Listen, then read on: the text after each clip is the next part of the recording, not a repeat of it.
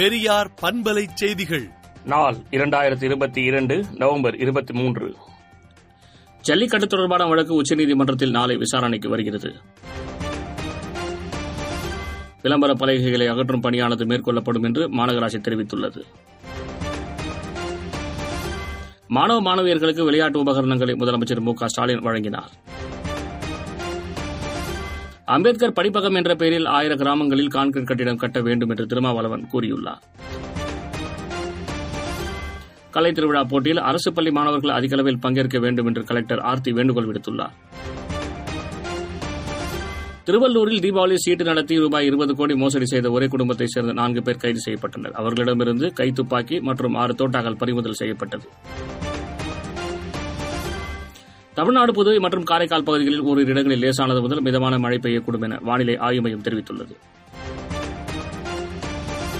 குஜராத் சந்தித்த பஞ்சம் பற்றி இன்றைய தலைமுறையினருக்கு தெரியாது என பிரச்சாரத்தில் பிரதமர் மோடி பேசினார். கர்நாடகாவில் பாட்டிக்கு தூக்க மாத்திரை கொடுத்து பேத்தியை பாலியல் வன்கொடுமை செய்த நபரை போலீசார் கைது செய்துள்ளனர். மேற்கு வங்காளத்தில் கவர்னராக doctor C V Anand Bose பதவியேற்றுக் கொண்டார். ஜெருசலேமில் நடந்த இரட்டை அணி வெடிகுண்டு தாக்குதலில் ஒருவர் பலியானார். இருபத்தி இரண்டு பேர் காயமடைந்துள்ளனர். அமெரிக்காவில் சூப்பர் மார்க்கெட்டில் மர்ம நபர் நடத்திய துப்பாக்கி சூட்டில் பலர் உயிரிழப்பு என தகவல் வெளியாகியுள்ளது. துருக்கியில் அதிகாலை சக்தி வாய்ந்த நிலநடுக்கம் ஏற்பட்டதால் மக்கள் பீதியடைந்துள்ளனர். இது ரிக்டர் அளவில் ஆறு புள்ளி பூஜ்ஜியமாக பதிவாகியுள்ளது. இந்தோனேஷியாவின் ஜாவா தீவில் ஏற்பட்ட நிலநடுக்கத்தால் உயிரிழந்தோர் எண்ணிக்கை இருநூற்று அறுபத்தெட்டாக உயர்ந்துள்ளது. விடுதலை நாளேட்டை விடுதலை டாட் இன் இணையதளத்தில் படியுங்கள்.